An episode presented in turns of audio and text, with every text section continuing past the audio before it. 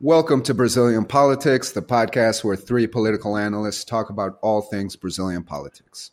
This week, we will continue analysis of the government transition and discuss perspectives for governability of the Bolsonaro administration.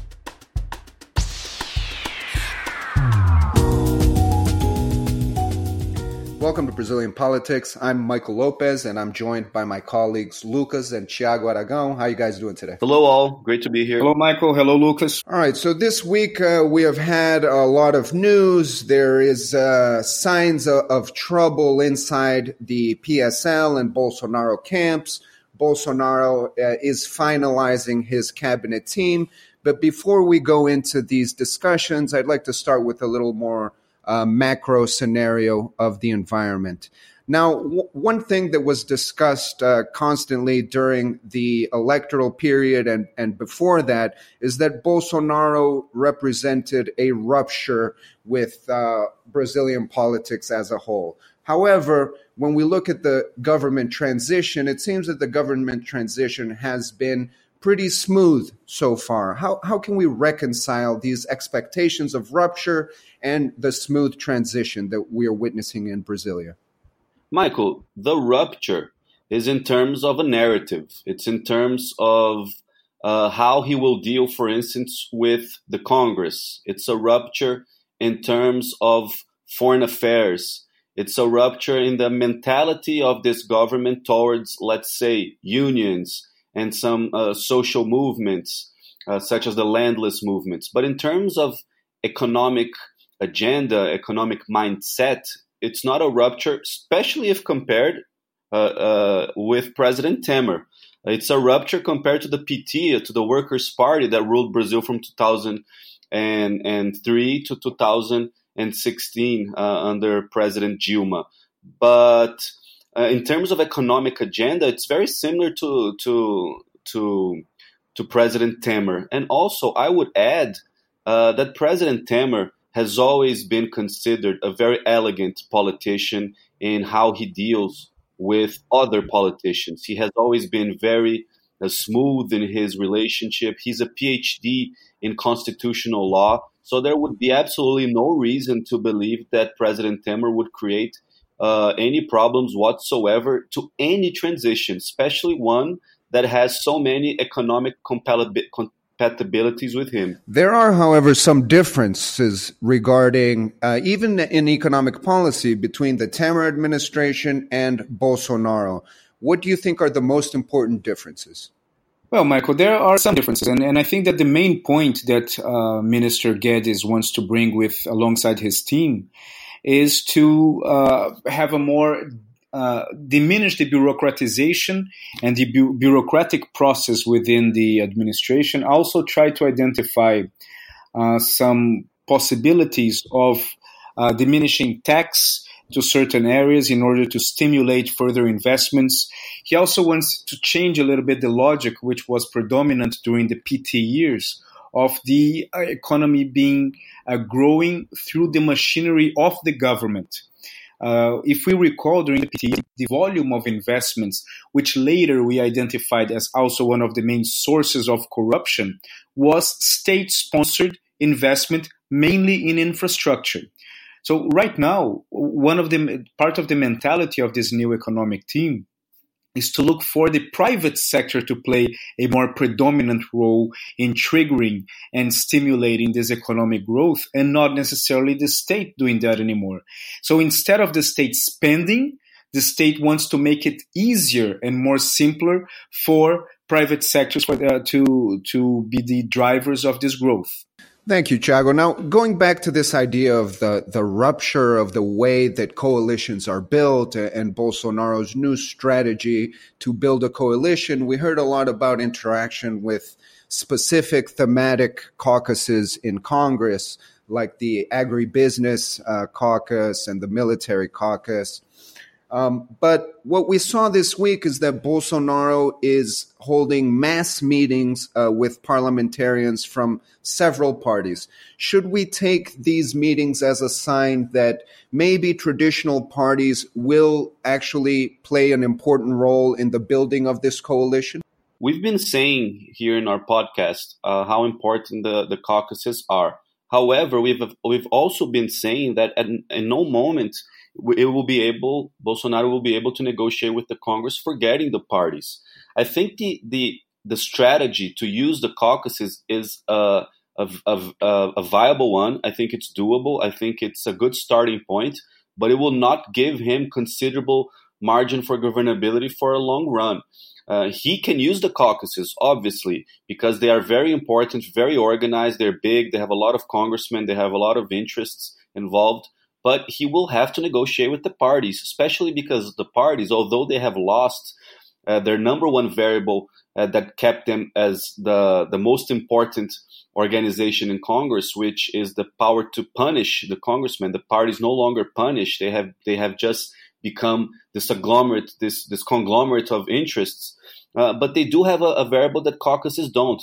They are able to, in an organized fashion, occupy seats in special committees and committees in the in the board of the House. So I have no doubt that Bolsonaro will use the caucuses, but I have no doubt that Bolsonaro will also speak, negotiate, and dialogue with the parties. If he doesn't do that, it's going to be a very fast track to a bumpy governability. And how ready is Bolsonaro and his party to actually engage in, in these negotiations? These these negotiations they uh, require uh, concessions, they require a huge amount of pragmatism, but also they require a unity of uh, the administration and its party, the PSL.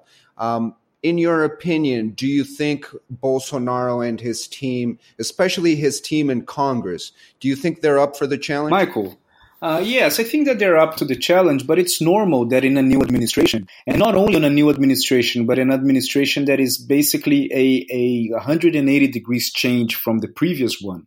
Uh, the, the, this procedure, everything has to be restarted. And Bolsonaro's coalition and as Lucas well explained, their relationship with Congress is being built from the victory until now. While in the previous years that the PT won, we knew basically how the formation of the new administration would be even before the election began, because the key names in the party they were already linked to specific areas of the government.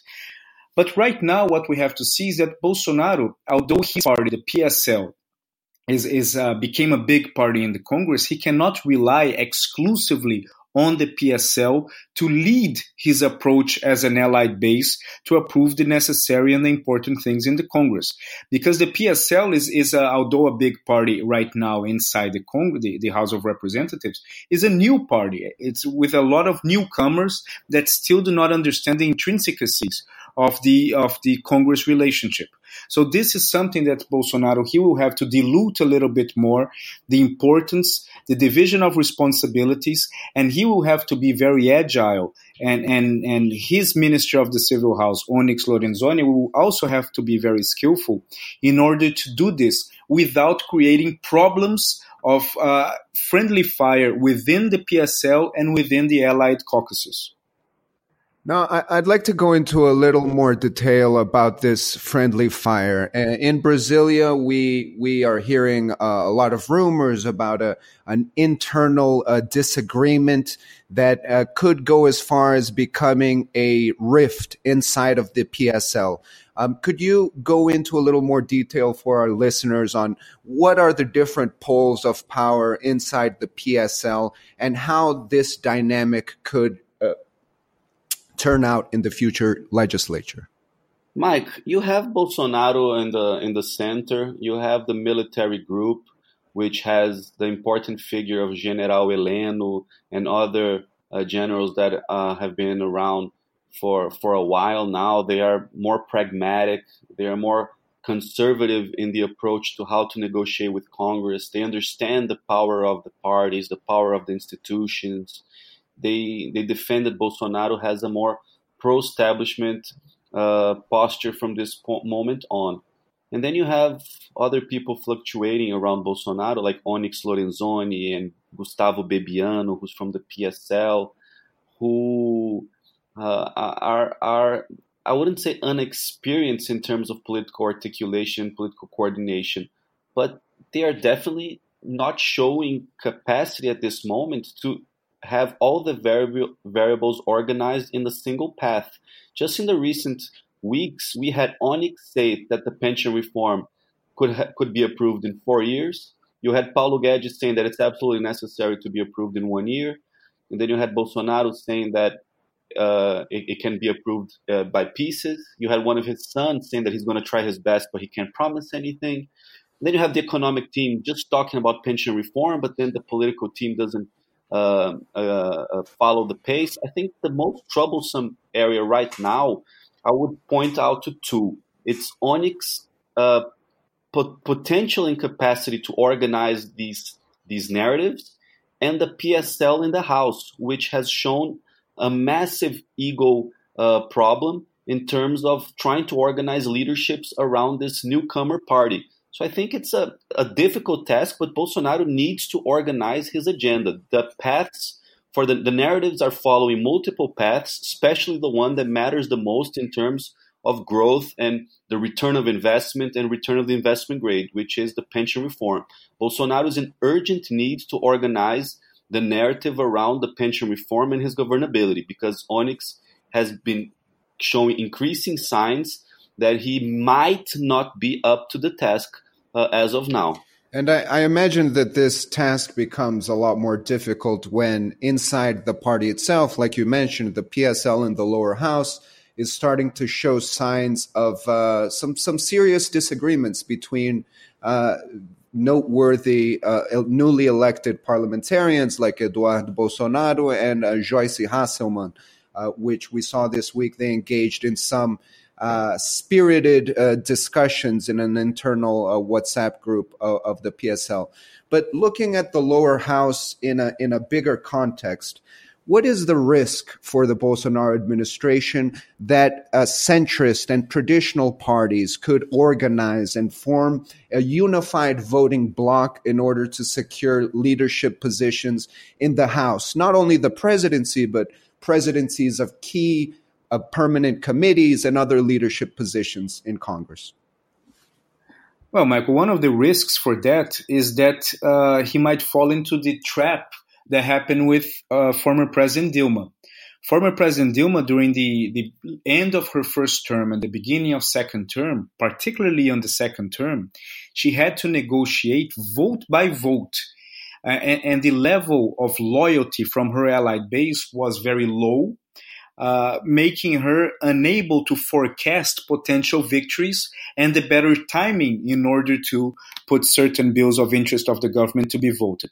Of course, she was already in a critical, uh, critically negative moment at her administration, but one of the risks for Bolsonaro is that uh, in a bloc that controls substantially the House of Representatives, they can have the upper hand in relation to the executive than the other way around. And by having the upper hand, they might put the, the, the, executive against the wall in the context that the executive will have to negotiate types of votes in a systematic basis. And one of the things that we also have to observe is that loyalty uh, ranges from 60 to 70% normally. So he cannot expect a very high loyalty from uh, the entire allied base. So that's why having a bank, having a reserve of votes for the necessary approvals uh, is very important for him. And this is one of the risks that lies ahead of him. Now, moving from Congress into the executive itself, we see that uh, Jair Bolsonaro is nearly finished selecting his uh, cabinet team. I believe only the Ministry of the Environment still hasn't been appointed, and we should see that appointment concluded soon. But looking at the team as a whole, we have very influential individuals inside the Bolsonaro administration with a huge amount of autonomy to set policy and to set up their teams. And a lot of these individuals in the executive have very different styles, very different uh, personal styles, styles of communication, styles of negotiation. Um, do you see this as a problem? Do you think uh, this could create obstacles for unity in the executive moving on? I think it's all a matter of Bolsonaro being able to organize the narrative. I think it's a, a common thing to have multiple personalities and to have different styles of of, of advancing your, your work. You know, Meirelles has a style very different from Lula when he was president Lula and, and, and Meirelles central bank president. And at the same time, you had Dilma Rousseff at the time at the chief of staff who disliked Meirelles. Uh, you had in the in Dilma too Mercadante as a chief of staff um, and Mantega as the minister of finance, and both uh, not having a good relationship with Congress, and things happen as it did with the impeachment. E- even under a Temer, you had Congressman Imbassahy, which was very liked by the congressman, but uh, according to the congressman, didn't have the, the skills necessary to negotiate. So I, I think that it's not a problem of personality. I think it's a problem of everyone being on the same page, everyone having the same narrative, not having these uh, uh, topics of uh, the same topic but with different opinions, like pension reform in four years, pension reform in a year, pension reform is not that important. Oh, it's the priority. I think it's a matter of everyone on the same page. Uh, and everyone not touching on the issue of the other. And if they do, in a coordinated manner, it's all matter of coordination, regardless of personalities, of, of big personalities, of big egos. You know, I'm glad you mentioned pension reform because as the self-declared uh, main priority of the new Bolsonaro administration, we have had a bunch of different takes on pension reform, uh, especially on uh, the feasibility of getting it approved next year and and whether um, it could be approved in four years, like Lucas mentioned. But one thing that we heard this week, which was something new, was Bolsonaro saying that pension reform could be sliced up into different proposals, and these proposals could be sent individually into Congress. As political strategists, how do you evaluate this strategy? Do you think it's a positive strategy or are there risks? Michael, there are substantial risks for that. Um, because you are basically chopping down also the negotiation for it. Of course, when you send everything a pension reform as a block, it involves a larger, more complex, longer negotiation. But as we saw under the Temer administration, this is possible to happen. Uh, President Temer, he had everything adjusted to approve the pension reform if it wasn't for the accusations from uh, the prosecutor general Janot that stalled the process of approving the pension reform. So he, he he showed that this negotiation is possible. When you slice it up, you increase the chance of having uh, an important portions of the pension reform delayed or not approved, creating a potential Frankenstein of what the final result could be. And and and again, it forces you to have not less complex uh, uh, negotiations and, also negotiations in a continuous basis that also can suffocate time to approve other things that are uh, uh, important for the government and not only the pension reform. Thank you very much, Thiago. That will do it for this week. I want to thank Lucas and Thiago again. I want to thank our listeners for tuning in. And I'd like to invite our listeners to tune in next week for more discussions on Brazilian politics. Thank you very much.